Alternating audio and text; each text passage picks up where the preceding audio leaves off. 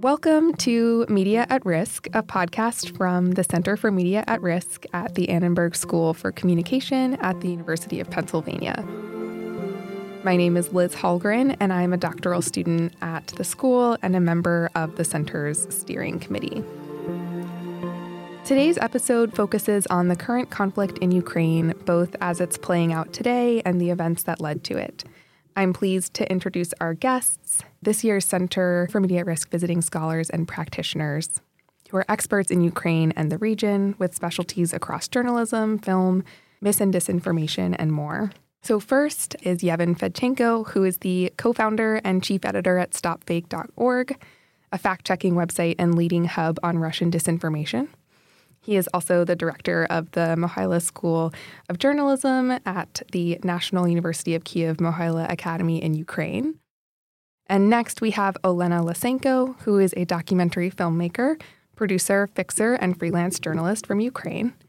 This year, she is also a visiting practitioner with the Center for Media at Risk. Just this year, her short film, I Never Had Dreams of My Son, received the Special Jury Recognition Award for Best Documentary Short at the 2022 New Orleans Film Festival.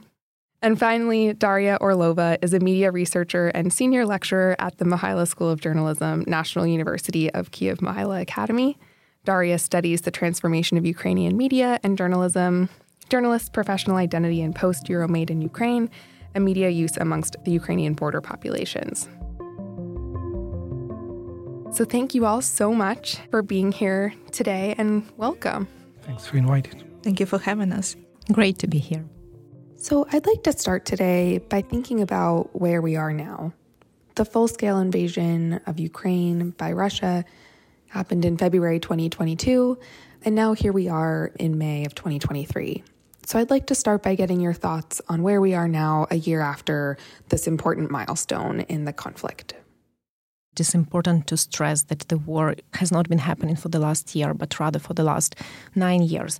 Uh, but certainly, the full-scale invasion changed a lot, so and impacted many more people in Ukraine in much more harsh way. So, if you are asking where are we now, so the simple answer would be that we are still at war, unfortunately. So, it's even though it might be less visible on uh, television or in other media, the scale of military action is really high, and the death toll is extremely high for Ukrainians, for you, both for the army but also for the civilians.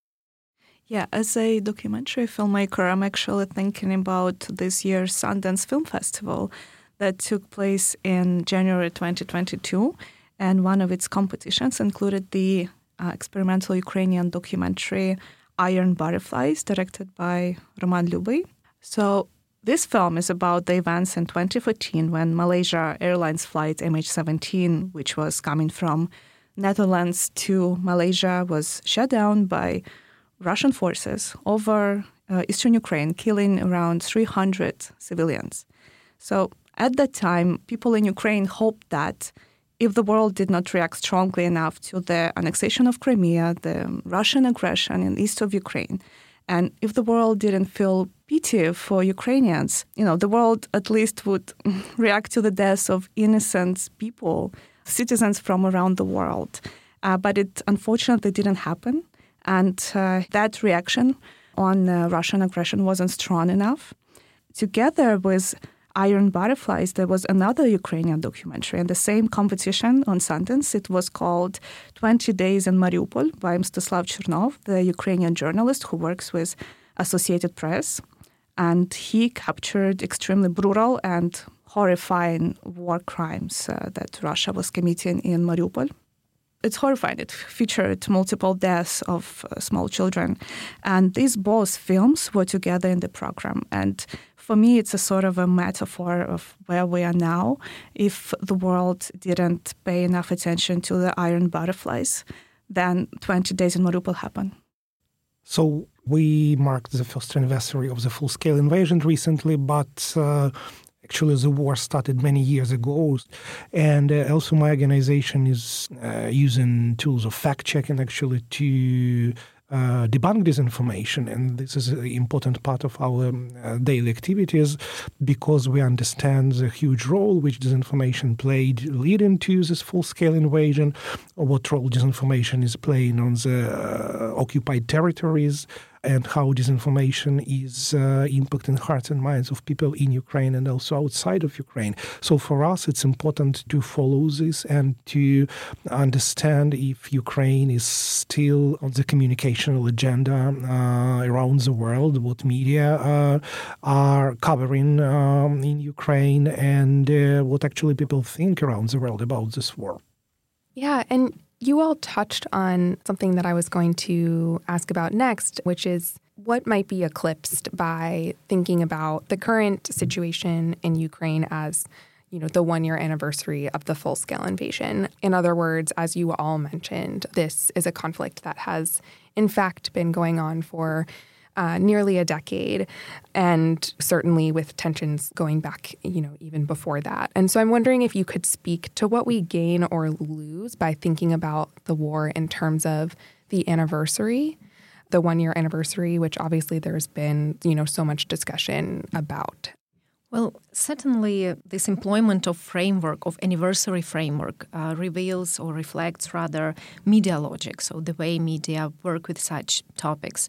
We can criticize that, we can see flaws in this approach, and certainly there are many, but on the other hand, in this particular situation, I think that we are trying to be pragmatic as Ukrainians. So, like any attention is good, even if it's within the framework of anniversary uh, that can be criticized. So, I would just reiterate that it is important to not forget about what's happening between anniversaries, between big dates. And uh, I understand that sometimes media and journalists also struggle how they can bring attention to to those topics uh, because the attention of public is limited certainly.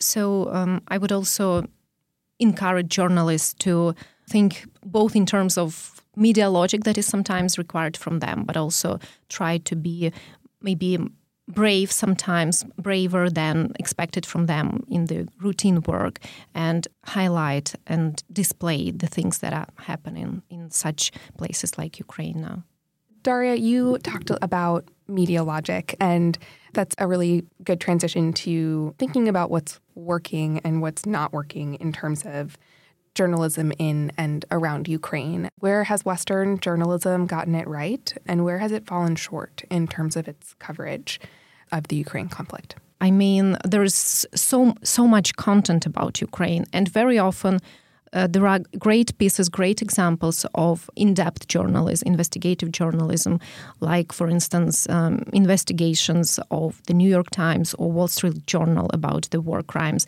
in Bucha and in other places in Kiev region when they managed to use the resources that they have, which are very often lacking in for Ukrainian media and do a lot of great reporting. At least that's my impression based on my consumption of news that there are many more angles compared to, let's say, 2014. So there's more interest in Ukrainian culture, more interest in different groups and communities in Ukraine. So it's not as um, one-sided so it's not only about this you know geopolitical level. And so i think that's also something that has to be welcome this um, change or shift of frames from these big geopolitical games to like actual understanding and actual producing knowledge about ukraine ukrainian society in its uh, in its complexity I would totally agree with Dariya because 2022 became kind of a turning point for journalism because previously there were a lot of uncertainty, as she said, and a lot of doubts. But after 2022, I was speaking to a lot of uh, European journalists, for example, and they said for them that was complete turning point because after they've been to Bucha and saw with their own eyes the war crimes committed by Russia, for them it was absolutely clear question where they are in that conflict. So it's it was not anymore about this uh, double sidism, you know, of this. Like, yes, Russia is bad, but probably Ukraine is doing something wrong, and they should be, you know, both taken with, you know, suspicious, you know, the actions. So after 2022, that became absolutely kind of a, a watershed moment for most of the journalists, but not not for all. So it's uh, interesting how actually journalism is evolving with with this war. I agree with uh, Yevhen and Dariya. I remember the early days of full scale invasion, the first months of 2022, when there were all these opinion pieces all of a sudden in American media. And it was like at the same time when they published all those horrible photos from liberated Kiev region, you can see these opinion pieces by so called experts from this uh, international think tanks uh, saying that we need reconciliation. There is no need of sending weapons to Ukraine because it won't change anything. And for me, it felt like gaslighting because at that moment, Russia is the aggressor. Russia doesn't want to commit to peace talks and uh, they just need to leave our territory and everything will be fine then. Reconciliation is possible only after the justice is done.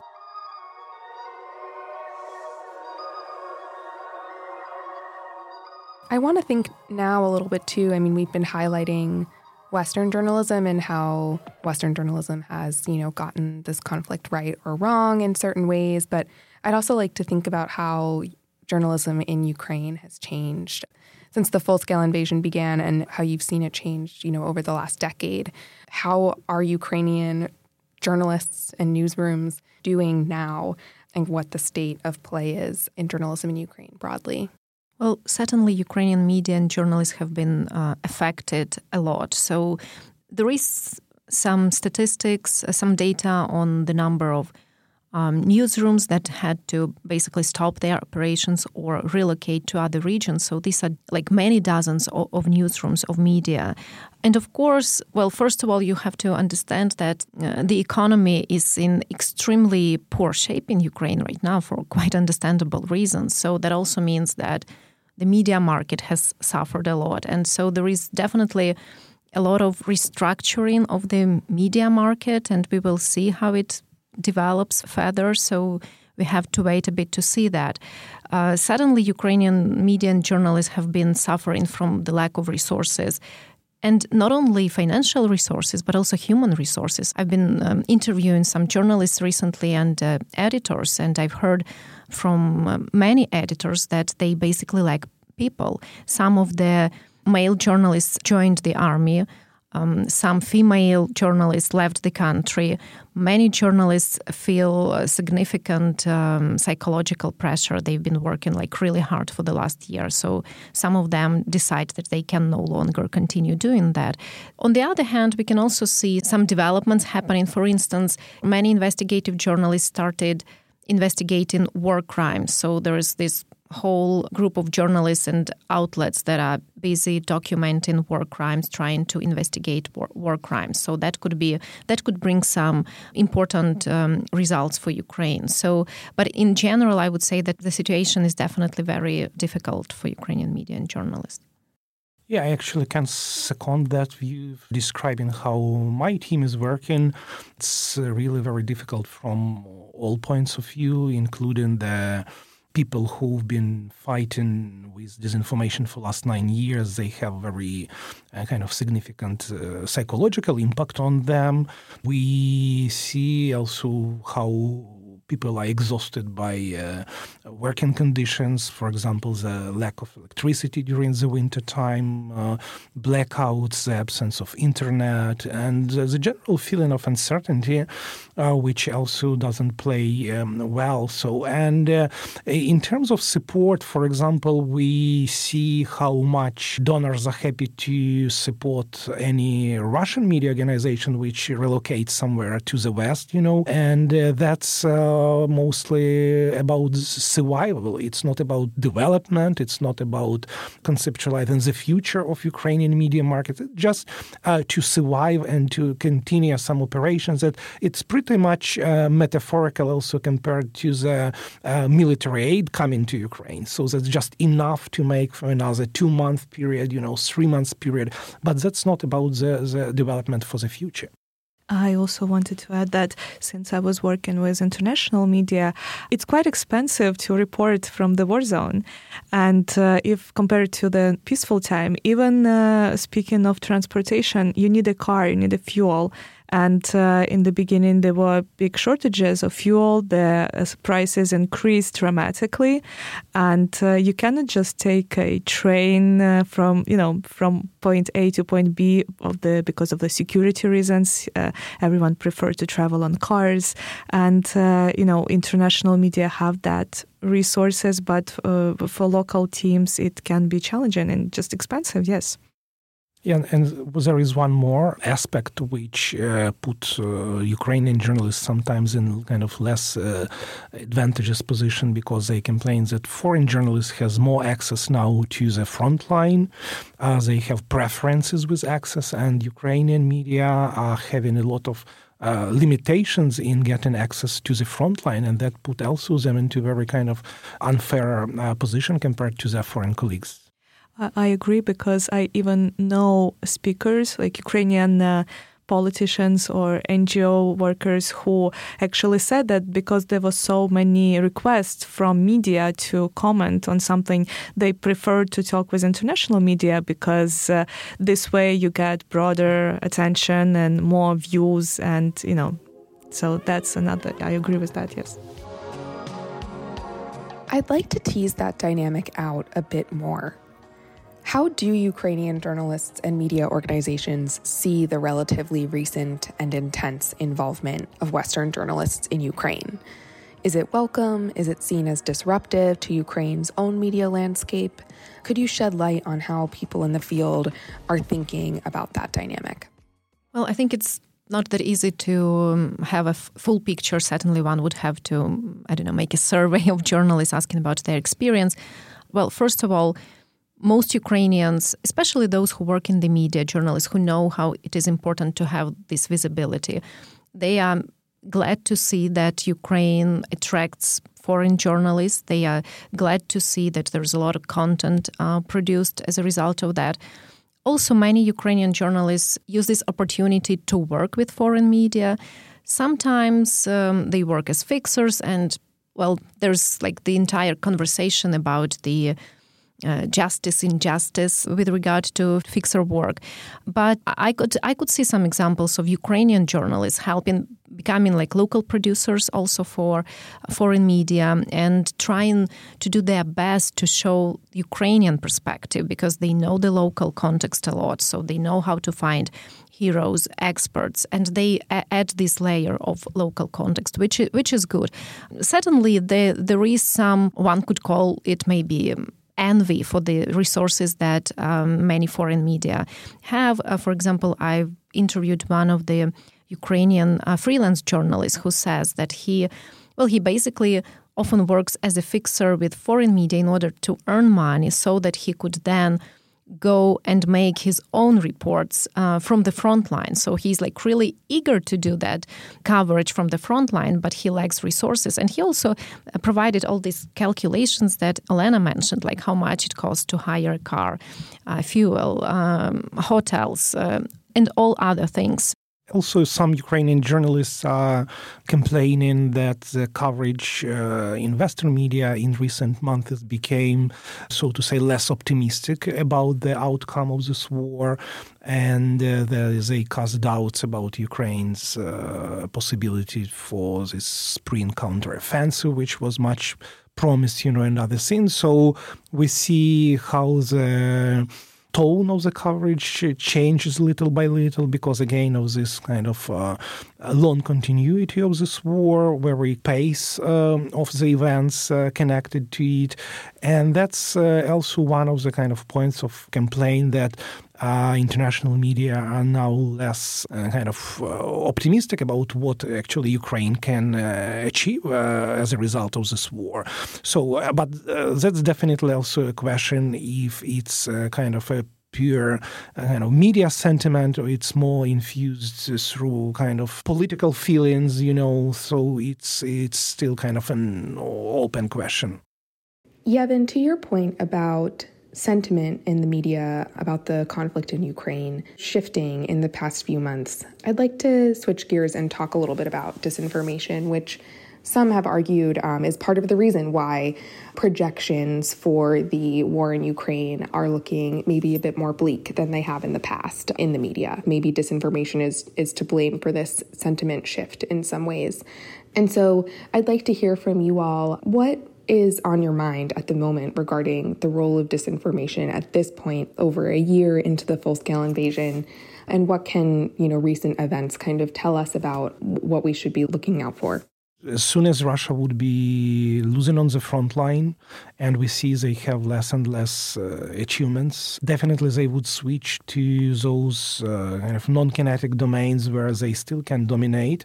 And obviously, disinformation is one of those domains. And the situation with journalists and with um, increased uh, volume of disinformation definitely says that they uh, opt to use this kind of non-kinetic instrument to achieve more political leverage in this situation. And also, I think they would more trying to use uh, instruments like intelligence leaks, for example, which they can use for their own benefit. And also, cyber domain would be one of the fields where Russia still can uh, use its, its, its potential. So we see how uh, the ge- gear shifting uh, from from kinetic to non-kinetic instruments. It doesn't mean that Russia is interested to stall their fighting on the front line. They just don't have capacity to advance much over there. But they would also combine all those two scenes, uh, you know, all together. That my prediction is. Yeah, I, I agree. And I think that now there is much less content about like Ukrainians, the stories from Ukraine, but there is much more content like around Ukraine. And again, Ukraine in this case. So we've been saying that how excited we were that Ukraine gained more agency in the discussion, in the conversations, in the media coverage over the last year. But now we can see that again, this agency is being a bit slided away, while rather the coverage centers on these big games, um, including the games with intelligence. So that is certainly a quite worrying signal. I agree with what Dariya said that we see uh, the shift in focus in this conversation, and that's very worrisome because previously we saw a lot of coverage of, uh, you know, how great Ukraine was doing, achievements of survival, huge resilience, and th- that was kind of a heroic discourse, heroic narrative, which kept the attention to Ukraine alive and actually kept people trying to help to Ukraine because if they see that this is a success story, you always want kind of to to, to be on the side of, of something good, you know. But when the focus started to shift, and that's exactly what Russia was trying to do, they want to move the focus from, from Ukraine itself to the, the numerous domestic issues within each country and try to exploit those problems which uh, are over there political problems economic problems financial problems. And say that's because of ukraine you know because ukraine doesn't want peace.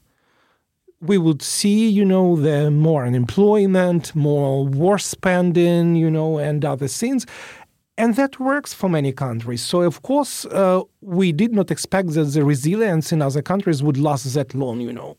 Uh, but slightly, the, the, the local problems uh, start dominating uh, the political agenda. And that's exactly what Russian disinformation wanted to achieve. I want the world to understand that Russia has quite a big experience in conducting information warfare. And uh, sometimes I see on social media journalists laughing from Russian state uh, TV.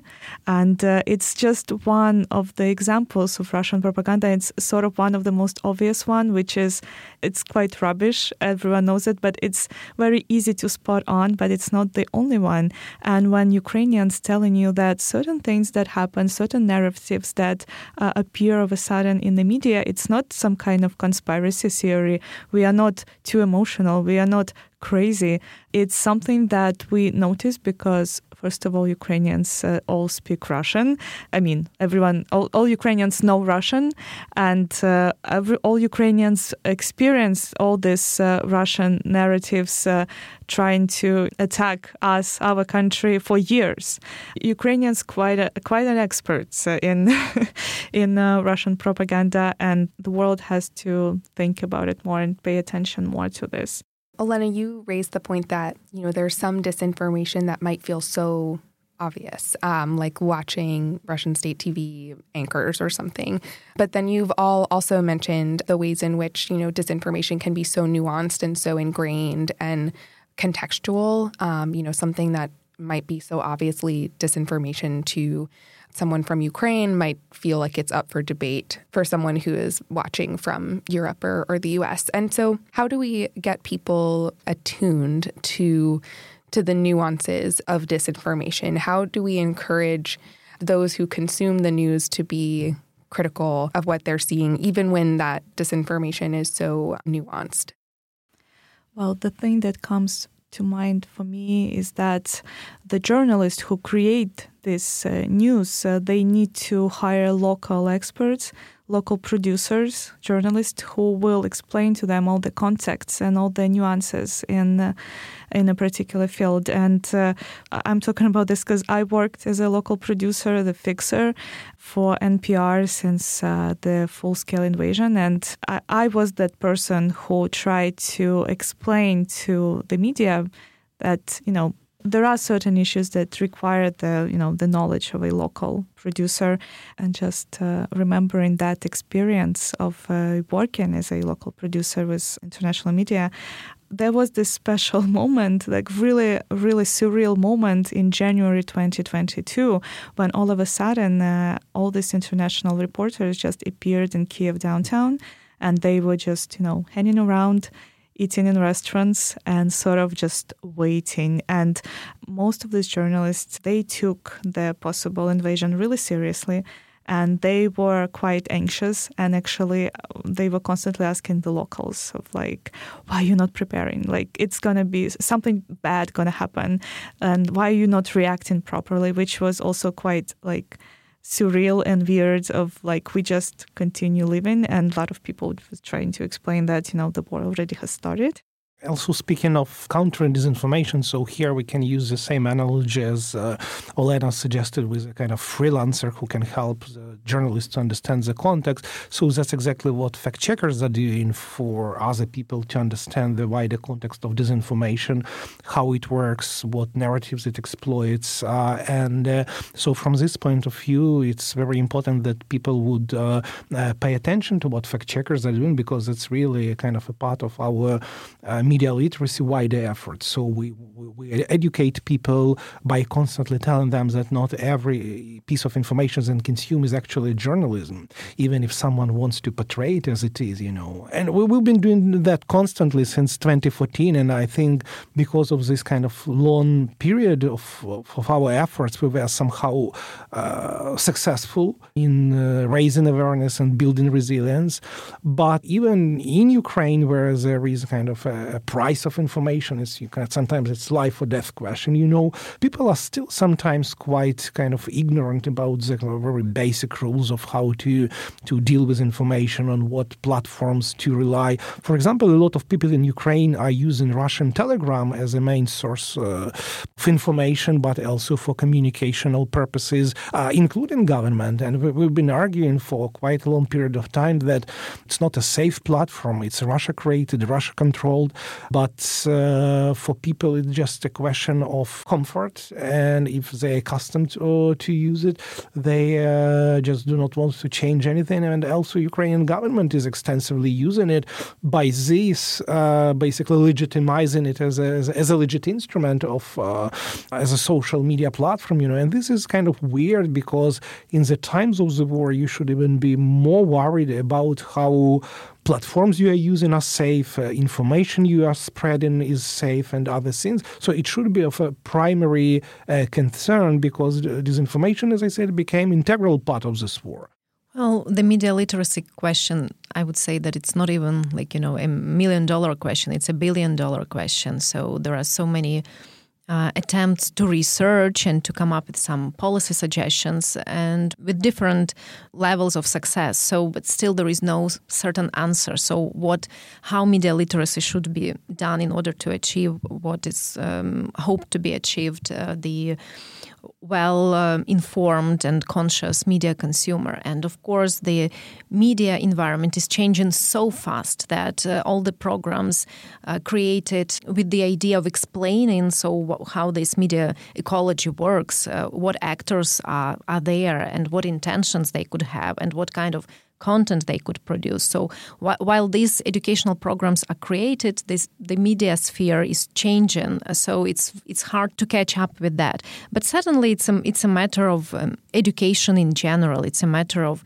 teaching children and then adults to have a more nuanced understanding of the world because what we see with disinformation is that very often it caters to this black and white picture of the world and simple explanations. Uh, on the other hand, it also weaponizes critical thinking to some extent because sowing a lot of mistrust to everything. So, another crucial aspect is building decent institutions, networks of institutions, and also assisting in building trust for that for those institutions. Because I think that this matter of lack of trust and too much cynicism, which often turns into nihilism uh, in many cases, is also a problematic issue.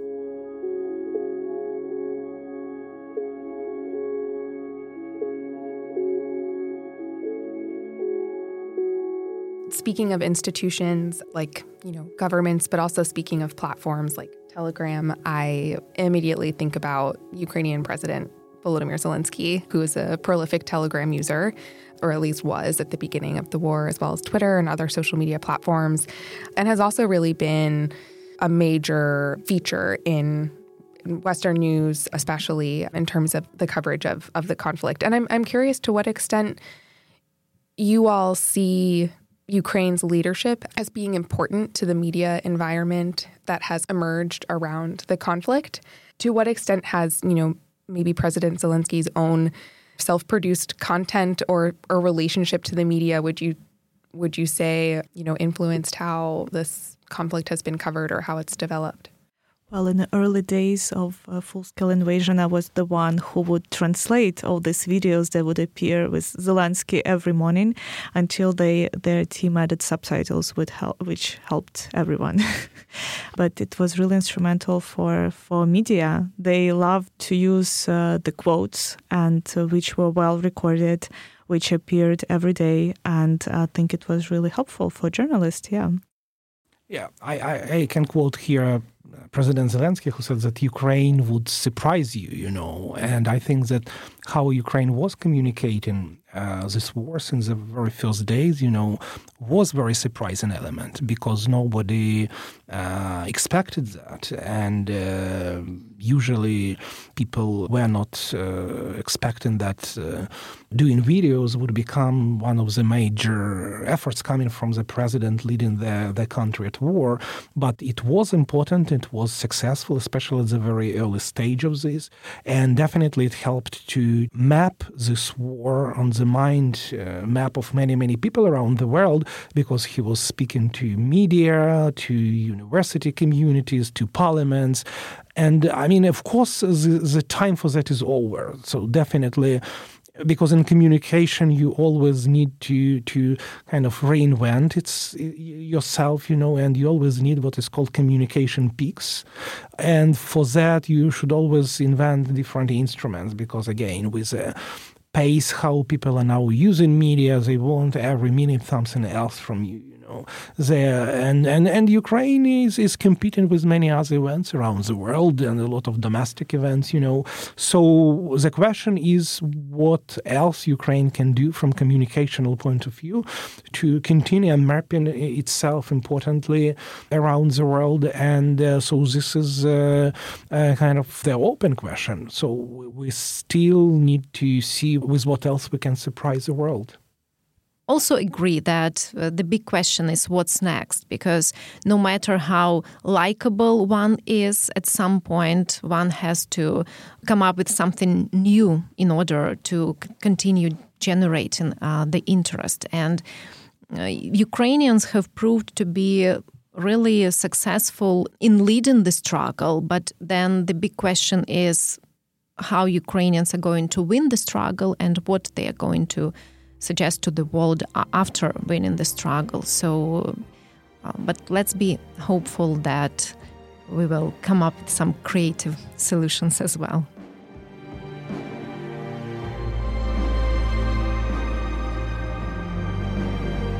To end us on maybe a reflective note, I'd like to pick your brains as to what kinds of opportunities you might see emerging from this moment in Ukraine.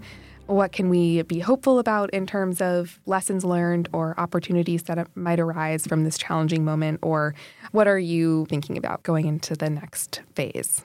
We mentioned several times about the world discovering Ukraine in our conversation, uh, but I think it is also important to understand that Ukrainians are discovering themselves, Ukrainian society. And for me, that's the biggest source of potential opportunities, as you are asking, Liz. So I really hope that this rediscovery of Ukrainian identity and this rediscovery of power that uh, Ukrainian society has um, will suggest some ways, uh, again, creative ways, uh, some new ways for Ukraine to build a prosperous society, a prosperous country, and free from external influences and threats.